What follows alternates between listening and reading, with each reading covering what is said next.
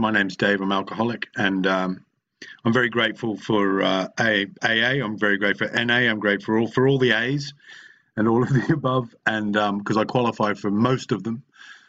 And um, as I say, my predominant uh, thing is uh, I identify as an alcoholic, um, but I pretty much know that um, I'm addicted to self. I'm addicted to anything outside of me. That's pretty much anything that tastes good or feels good or changes how, the way I feel. It pretty much I want more of it, and I'm, I'm very. I guess you could call me a moreish person because I just want more and more of everything. If it makes me feel good, I get a hit. I want the rest of it. So it doesn't matter. And you know, and I've I've I've done most of the most of the the stuff that changes my uh, mood and changes my um, my outlook and um, gives me a short term short term hit. So that's the way I guess I, of identifying this, and it's great. You know, I believe I believe that. Um, well, I don't believe much, but I I think that this is kind of the future of 12 step programs. I think that's pretty much where it's going to be. We're going to be sort of secular. And I think that's, and I think that's a good thing. And I think that the Zoom era, for me, the Zoom era has been a God's wrong word, has been a godsend, has been, um, has been a miracle. It has been because it's certainly enhanced my sobriety. It's enhanced my quality of life because it's basically given me access to a load of people such as yourselves from all over the world. And I'm, I'm just forever, forever grateful. Um, that that I have this 12 these 12 step programs and you know it's really helped me um, it's made me address the big book again and i've had to go and get the big book and i've had a good read through the big book several times um, i've done the steps again a couple of times in different fellowships um, i'm also a member of um, uh, adult children of alcoholics of, of alcoholics as well as aa and as i said i qualify for all of them but um, my mother died uh, in 2020, at the end of 2020. Um, she was a chronic, chronic alcoholic um, and died a very, very miserable, awful death. Um, and very cynical, awful death, you know. And it was one of those things that I had to cut myself off from her. I hadn't seen her in 15, 16 years um, because of her addiction and because of her alcoholism. And she was living with a man who beat her regularly who um, and they would get drunk together, and it was it was awful. It was awful. It was an awful thing, and I had to stand by in the background and um, watch all this happening because I did, you know, I, I, tried to get a some kind of recovery, but you know, it was like it was like when I when I suggested that she might want to get some help. You know, it was how dare I even suggest that she was an alcoholic or an addict of some kind. So, you know, it's just one of those things, and we all know it. But it's a, it's a stark reminder, and I'm reminded of this disease for me, my most of my family um, are alcoholic or addict.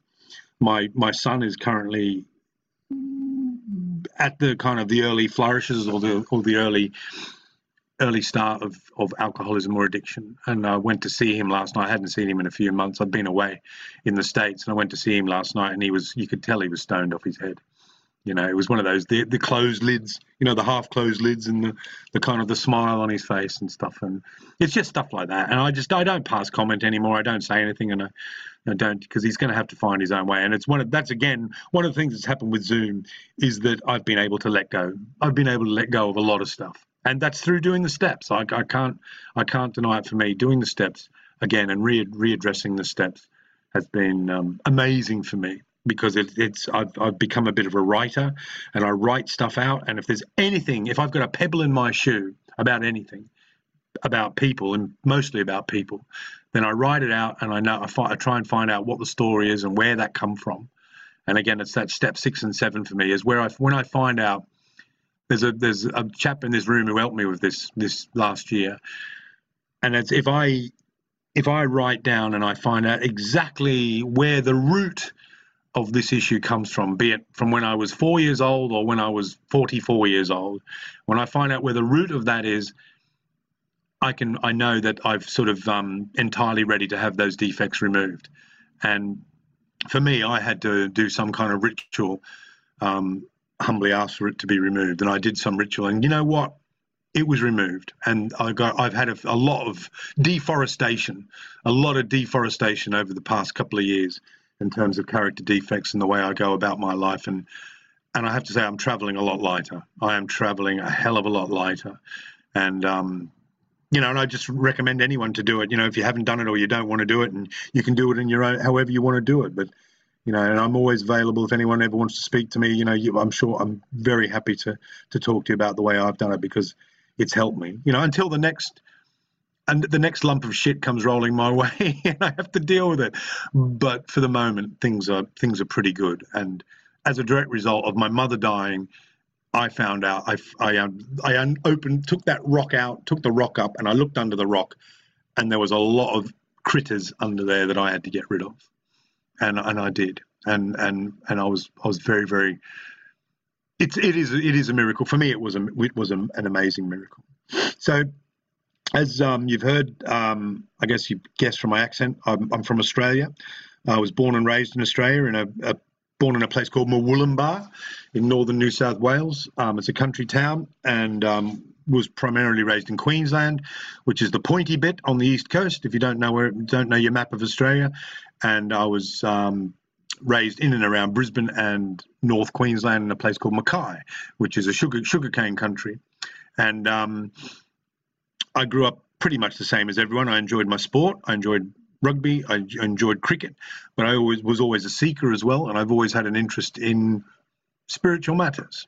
You know, I've always had an interest in spiritual matters, and it's my father was um, well is uh, Catholic. He was from an Irish Catholic family, and um, he went to a private school in Brisbane, and they beat him mercilessly, beat him mercilessly in schools, and he he was a staunch atheist. And I can always remember as a child, and I've told this story a couple of times. I can remember there's a there's a in the western suburbs of Brisbane, there's a place called Toowong Cemetery, which is kind of dominates a bit of the, the landscape out in the west. And there's this big plinth in the cemetery, and it's one of the landmarks. You know, when you're going on the Western Freeway, that you're going past Toowong Cemetery. And I always remember in the car with my father when I was young, I must have been four or five, and I knew what the answer was. I kind of knew what a cemetery was, but I asked him, I said, Dad, what's that there? And he goes, That's a cemetery. And I was like, Oh, okay. What, what, what happens in cemeteries? And he goes, Oh, that's where they put dead people. I was like, Oh, right. And then I sort of waited a bit and I went, So, Dad, what happens when you die? And he went, Nothing. You're dead. It's black. It's finished. It's over and I remember being absolutely terrified and feeling very, very, very, very um, frightened by that and feeling, you know, upset. But that didn't stop me from from looking down that path because I don't know if I didn't want to believe it or I couldn't quite believe it. But um, I kept on doing it through my through my childhood and into my teens and into my twenties and up until today. And I continued on and then when I was in, when I got to my teens, is um, again I said as I said, my mother's side of the family were chronic alcoholics, and I, my uncles got myself and my brother drunk when we were nine or ten, and I remember being very sick. But it was also that feeling of being. It enabled me to be an idiot and act like a clown and be a fool, and I kind of took to it like a duck to water, and I realized I remembered you know that that was a way it was an excuse and i'd seen adult, adults do it and it was that whole thing that leveling of that leveling of behavior and that sort of and when you're born with that kind of chronic low self-esteem or chronic low self-worth or that you're not quite good enough alcohol was the great leveler. And it enabled other people to come down to your level or you to come up to their level somewhere along the line. And it was like it was kind of like a like tetris i guess and sort of thing. It was sort of for it was a temporary way of getting rid of that sort of inferiority and, and raised me up or brought me down to wherever i should have been. And I just took to it. And by the age of 13 and 14, I was drinking regularly. Um, I was nicking, nicking, stealing my mother's um, wine. And in Australia, you'll probably know that if anyone's been there, and oh, they've got these things called flagons, which are these big uh, cardboard casks, which are full of wine. You can get them in Riesling and whatever wine you want.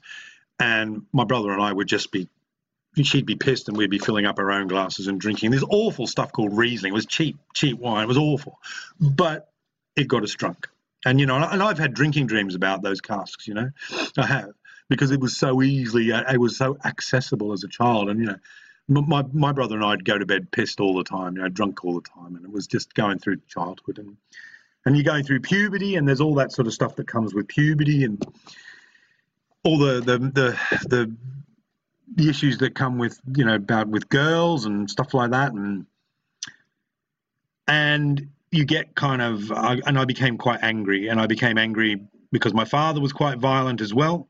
Um, and he abused me in a couple of different ways, mentally, physically, um, and my mother was again was kind of a, a lush and was totally pissed. And and I just you know you just grow up with that kind of that becomes normal. It's it's the whole normal thing. And I don't know if anyone. I always think of that. Um, if anyone's heard of that, the serial killer in England called Fred West, and um, he was he was notorious serial killer that they they got about 20 years ago, I think, in, in outside Birmingham, I think, and um, they rescued his family, and he had a daughter, and this daughter that he grew up with, and she was aware of all that had gone up, but she just thought that that was life, that that perversion and that way of living. She thought that that was normal, and she only worked out that that family life wasn't normal by watching Coronation Street on television.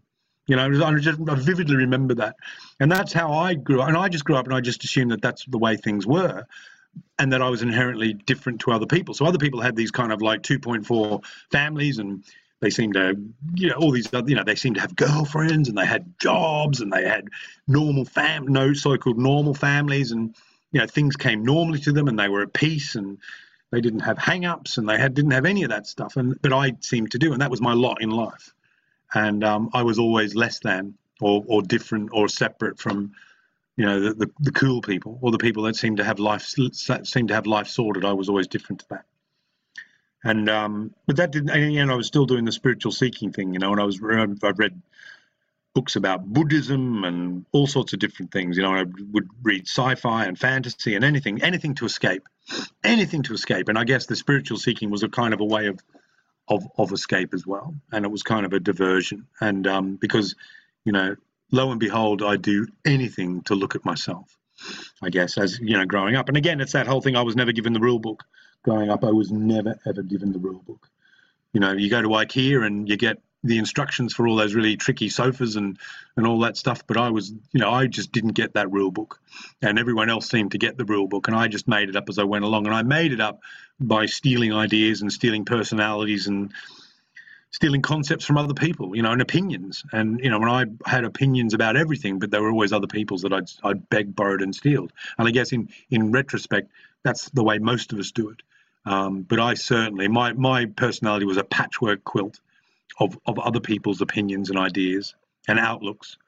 And, you know, I, I could steal that from anyone, from characters on television to my father, to my mother, to my brother, to my uncle, to people at school, anything. But I just did had no idea of who I was. And those layers were created until I created this kind of this this monster. I get well, monster in most most cases it wasn't a monster, but you know certainly um, the beast in me would come out when I had a drink, you know, and or I'd have a drug, or I'd do anything. The it's you know the beast in me was always there, and um, as I said, I he was really good at sport, and I was good at rugby and things like that, and you know I was quite vicious and I was quite nasty, and if I got a drink in me as well, I was vicious and quite nasty, and um, that's you know that's just how it went. And I, when I was got in my early twenties, I I managed to get to university. I was reasonably reasonably intelligent, and I managed to get to university. I was quite diligent about stuff when I couldn't be, when I needed to be,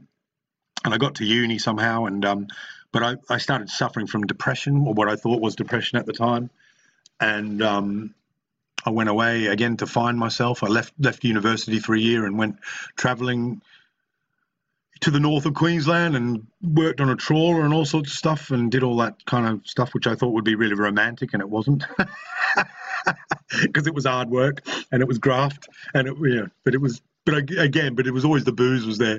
The booze and the drugs was always there to alleviate that. If there was any inkling of life's not quite right, quick, drink it away, just or you know, drug it away, whatever. You know, so all that stuff. It was just always the quick fix was always there. Was always at hand. And um, but I managed somehow to graduate from university. I went back and I, and I did it, and um, and I just became a, a, wanderer. I got I finished finished university and I just started wandering, and I started wanted to go traveling again. To I guess I don't know if it was a geographical or not. I don't know if anyone here is from Australia, or I guess we got a last year from New Zealand.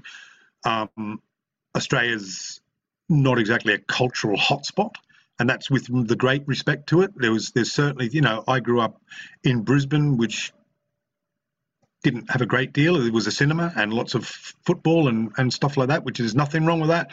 but I wanted to see the rest of the world. I wanted to see stuff that I'd seen pictures about and seen on television. So I wanted to go traveling, and I certainly, I can, I continue to do that to this day.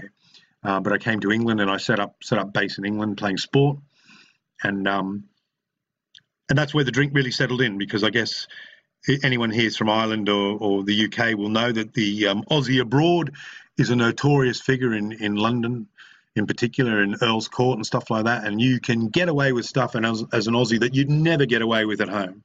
And you can drink yourself and you can be a lout and you can do all that stuff because you play up to it. You you you indulge that character of the the the, the Aussie, you know, the, the Les Patterson abroad, if anyone knows who Les Patterson is, Les Patterson is. And um and, and I took to it you know, I took it was great because it's a great excuse to drink.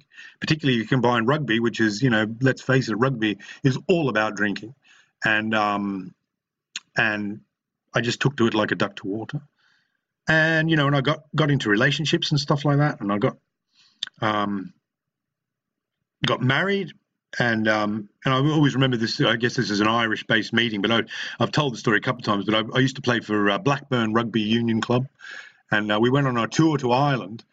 And um, I remember leaving one early Friday morning and getting on the bus in Blackburn, which is in Lancashire. Um, 4,000 holes in Blackburn, Lancashire, if anyone wants to know the reference. And I got in to the bus, and that's the last thing I remember. And the next thing I remember, I materialized like the TARDIS from Doctor Who, barefoot, with no no shoes on and no jacket in the middle of winter in Ireland in a forest on the side of a mountain and I had no idea how I got there. I had absolutely no idea how I got there. I blacked out on the bus. I assume I'd blacked out on the bus. I'd got off. We had a piss stop, as they call it, and I'd wandered off into the woods and lost my shoes trudging through the woods. And I kind of sobered up, or half sobered up, and I was in the middle of nowhere. And I thought I was going to die. I thought I was going to absolutely die. And I can remember I saw um, some lights at the bottom of a valley. So I came rolling down this hill cut my feet to shreds and uh, came to the middle of this road and this VW Kombi van pulled up and I stood in the middle of the road waving and the lights were there in, this, in the darkness in the middle of the night. And this um, this girl sticks her head out the passenger window and goes where you going mate? And I was like are you from Australia? And she goes yeah I'm from Australia. Says whereabouts are you from? I'm from Brisbane. I said I'm from Brisbane Whereabouts in Brisbane? I'm from Indooroopilly. I'm from Indooroopilly. And it turns out she was she lived two streets away from where I was brought up. So she gave me a lift back to um, Dublin. And um, I always said this. I always remember because I, I, staggered back into the hotel, and all my mates, the my so-called mates, were in the foyer, you know, having a few beers and stuff. And I walked in, and I went, "It's okay, guys. I'm all right." And they looked at me and says, "Why? Where have you been?" they had no yeah they didn't they couldn't really give a fuck about where I was or what I'd been doing. But that's just pretty much the way I lived my life. And that blackout thing was a big thing for me. You know I vividly remember you know material a Christmas party all of a sudden then waking up or sort of sobering up in a phone booth somewhere in the middle of where I had no idea how I'd got there on the phone to my then wife asking her where I was. And she wouldn't have any idea where I was. You know it's just because I've just you know, I was, I, I, it, had, become unmanageable. My life had certainly become unmanageable, and I'd become powerless over alcohol. And come uh, 2002, I um, hit a rock bottom. I'd hit several rock bottoms leading up to this, but this was the rock bottom that really kind of got me. And um, my wife decided she didn't want to be with me, and she was going to take my baby son away from me. And um, I'd lost my job. Um, I'd lost friends, you know, and I'd lost all my self respect, blah, blah, blah, you know, the, this whole cliche. But I just, I was at the lowest ebb I've ever been at. It was like, you know, that walking around with your eyes kind of full, like you're going to cry, and that pain in your chest, and that, that, that, that grieving thing in your, in your guts. And that's what I got. I got, I had that grieving in my stomach. And, um, it was the lowest, it was the lowest of the low. And, um, somehow, and I just remember, I remember getting down on my knees in uh, the house where I was staying at in Bradford. And it was one of those things. I just got on my knees and I just said, if there's a God up there, you've got to help me because I can't do this anymore. I just don't know what's going to happen. I don't know what's going to happen. And that's that last refu- refuge thing. Now, I'm. You'll find out later. What, I'll, t- I'll talk to you later about what what I do I do or I don't believe.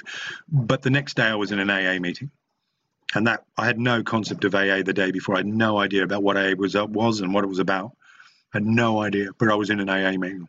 And I went to a living sober meeting, which I thoroughly recommend to anyone who's um, new in, is to get your hands on the Living Sober book because I love the Living Sober book, particularly for new days. And it was one of those I lived by the the, the Living Sober book for the for the first first few months of my sobriety. But I went to this Living Sober meeting and they read um, it was the chapter about availing oneself of a sponsor, and um, I didn't know what a sponsor was, but I remember thinking that's great. So you've got like a somebody who helps you, like a personal kind of coach, and somebody said, "Yeah, that's what it is." Oh, right, okay.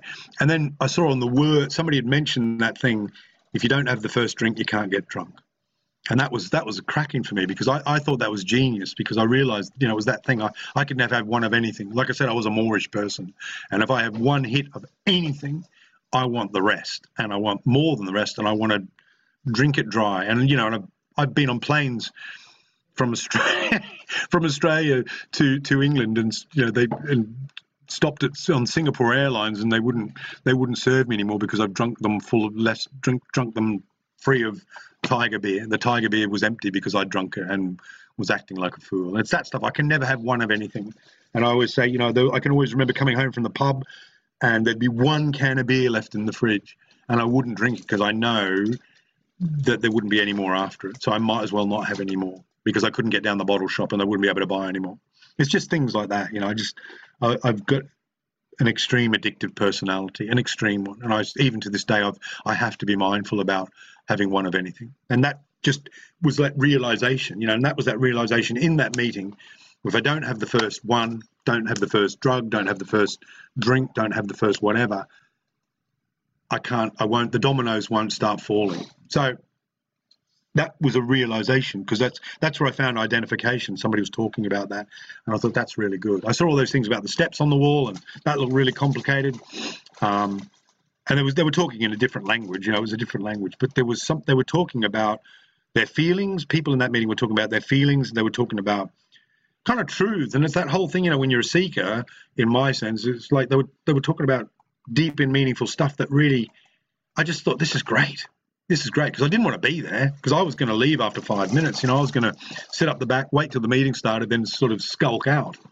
And um, but somebody as I always say, somebody who's still in the fellowship that I know now offered me a cup of tea when I first walked in. And that was really important for me because if she didn't do that, I don't think I would have stayed. And that's why I always give everyone a welcome, no matter if we've got Zoom meetings, and I'll put my details in the chat of the home group. But everyone gets a, a warm welcome, and I think it's so important, whether, whether it's face to face or Zoom, that everyone should be greeted. Because you know, I have been in meetings in different parts of the world, in London, um, where I've shown up in a Zoom meeting. Nobody knew me from a, from a bar of soap, and I, nobody said a word to me. And if I was a newcomer, I would just thought, well, these people aren't very nice, they aren't very caring. So it's that thing. It's about having empathy in AA because I think, or NA or wherever, because we we soon forget. Uh, and I've been guilty of this myself, is that we forget what it was like when we come in. You know, we build up, we become a somebody in the different fellowships. We become, we get a few years under a belt or a few months under a belt, and we kind of, it's very easy for alcoholics to forget what it was like when we come in, the, the terror, the psychic horror, um, and the low self-esteem that we have, and we we we lose that empathy because in the early days, you know, you're desperate for anyone to just be nice to you.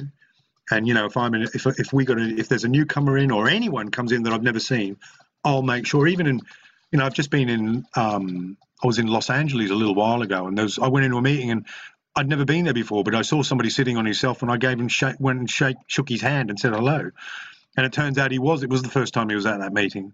So it's that it's that we have a responsibility to the newcomer in every sense, and it can be as simple as for me, shaking the hands and making sure they stay, and making sure because I've been in their shoes, and it's remembering that because again, we, we, you know, I'm guilty of it. Everyone's guilty of being big shots in in AA and NA, you know, and there's a lot of them. There's a lot of bleeding deacons.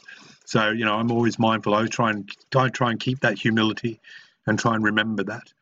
Um, and that's not. I'm not preaching there, by the way, but I'm just saying. So after my first meeting, I just had that epiphany, and I remember driving away from that meeting, thinking, you know what, I have. I was relieved. I had a sense of relief because I was. I'm an alcoholic and I and I kind of knew what was wrong with me. That that feeling of never fitting in, never being part of anything, having that chronic low self esteem, and most obviously is the way that they drank and the way I drank and the way I took drugs was was I identified with what people are saying and it was like boom, you know, it was like the light bulbs were going off, you know, it was it was it was amazing. And I remember hitting the steering wheel going, I'm an alcoholic. And it was it was an epiphany and that was kind of my step one was done there you know because i, I accepted it i accepted that I was an alcoholic and I could say that word and that my life was totally unmanageable because I was already I was ready to give up. You know, I, I was I'd had enough. I'd been beaten to a pulp by by my actions and by life and by my drinking. I'd been by that self will. I'd been beaten to a pulp, and um, and I just I started I kept on coming. You know, I kept on coming to AA and and I and I and I've always made it made and I just started getting to a load of meetings and I started hunting in packs with you know other lads, other people who are new in, and we drive around to different meetings all around the country and all around the region, and we just started you know going to different meetings, and that was really cool. And you'd pick them up, and there was a camaraderie and that fellowship. That satsang was happening. You talk about stuff before the meeting, which is really important. During the meeting was was cool. You'd sort of talk the business and you'd carry the message. Then after the meeting, you'd have a cup of coffee and some some cookies and some bickies and whatever, and you'd you and you became a gang and it was great. And i always remember that. And slowly but surely you start getting your life back. And that's was a big thing for me is you know i started getting my life back and and i started to get my wife back and my child back. And um and i remember after about three or four months i started the meetings started i started slipping off the meetings. And i and i'd had by this stage i'd had a, a sponsor who was a kiwi by the way by stu and who who who rang me one day and because he, he knew I hadn't shown up to a to a meeting and he just said to me, "What are your intentions with AA? Are you serious about it?" And I was like, "Oh, yes." And challenged me, and that was really good of him because again, it's one of those things. We're so lucky that we stay around in AA because you know I always think it's I always I use this analogy and rightly or wrongly, but it's like you know you've seen those nature programs where those those mother turtles, those giant sea turtles, come up on the beach and they lay like a thousand eggs and they cover them up with their flippers and they go back out. And then a few months later the little hatchlings come out and all, all down the beach there's like millions of these tiny little turtles baby turtles go out into the ocean.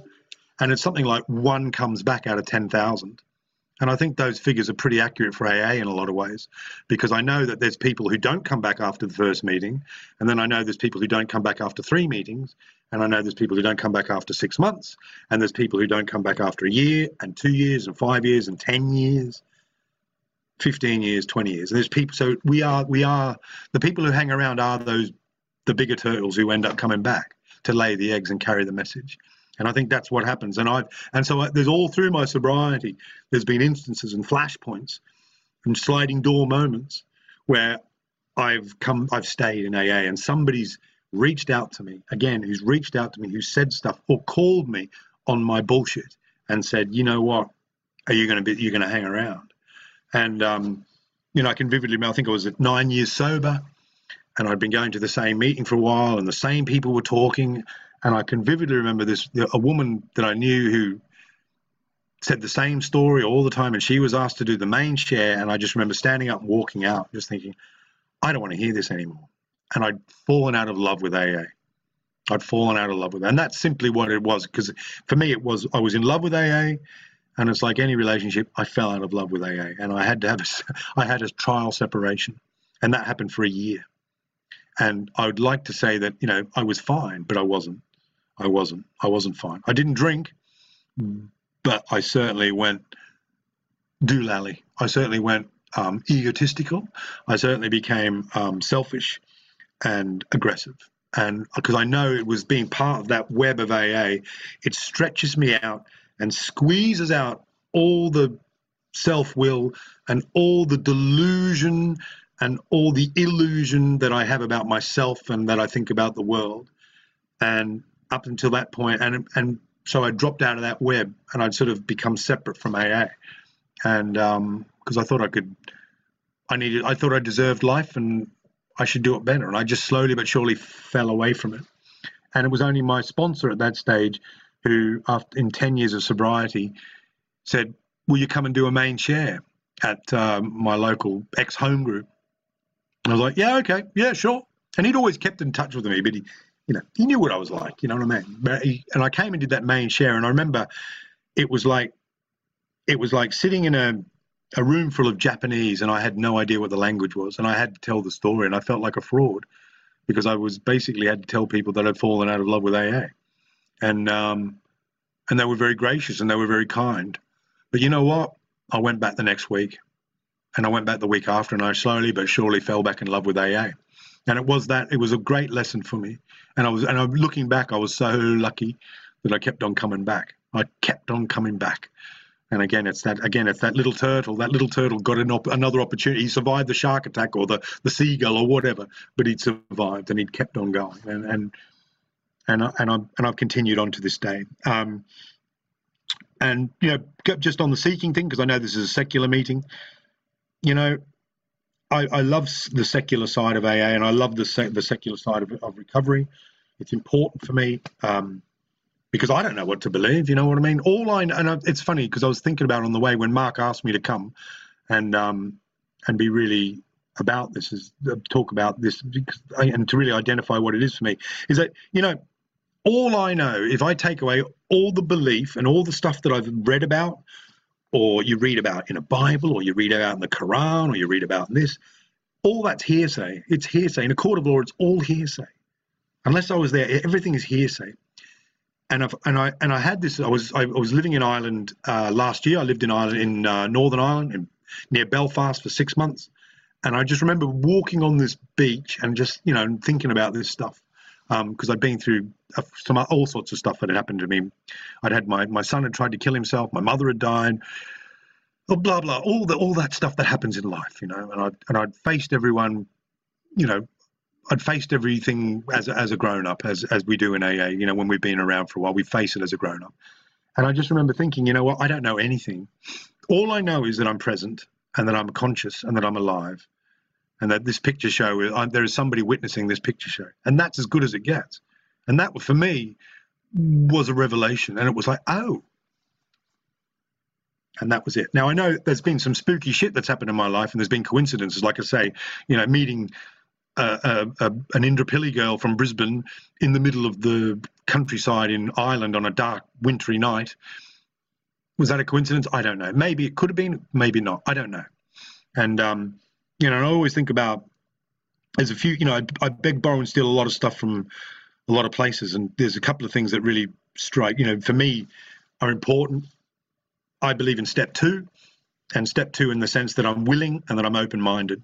And that's for me what free thinking is about. It's just being open-minded, because I know that there's people who are who are so open-minded they're closed-minded and they don't accept anyone else's belief. And I once I have for me, if I start believing in something, anything, whether it's a a, a, a religion, a football team, political movement, whatever, that starts creating an ego for me and it nails me down. And I start nailing my colors to the mast for me I can get drawn into arguments, I can get drawn into fights, and I can start uh, start having an opinion on stuff, which is fucking dangerous for an alcoholic.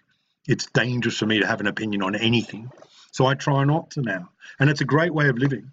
Um, and so step two is really I, I I kind of I blur between step two, step three, six, seven, eight, and nine when I've got to ten, and then eleven for me is great. And I do tw- step twelve as some of you know I do a lot of step 12. I do a awful lot of step 12, and I have done for the last two years. Um, and I always remember, you know, and I, always, I think about what they said, you know, when when Buddha was around, and I think they'd they'd a couple of his so-called disciples had come to him and says, "What happens when you die? You know, what happens when you get enlightened? And and you know, what happens when you die?" And Buddha just went, "I don't fucking know." Good answer, and that's pretty much the same for me. I don't know. I don't know, and that's a, and I'm really happy with that. That I don't know anything. All I know is that I'm an alcoholic, that I can't drink, and that I can't have one drink one day at a time. And I do these steps, and then the spooky stuff happens. That's when the spooky stuff happens because good stuff happens. I get a life.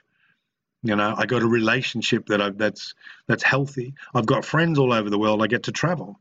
I've just spent two and a half months in the US traveling around, which has been awesome. I lived in Ireland for, like I say, last year, and I travel around and been there. I've been to Spain, and I can do that stuff. You know, I've got the freedom to do stuff, and I can and I guess, and, and the irony is, is if anyone's read the the Gnostic Gospels according to Jesus, the ones that they weren't allowed to put in the Bible, and there was one thing that he said, Jesus said, in all things, try and be a passerby. And for me, that's that's pretty cool. And try to be a passerby and not have an opinion. Now, whether or not that works for you or it doesn't, I'm open-minded. It might be right, it might be wrong. I don't know.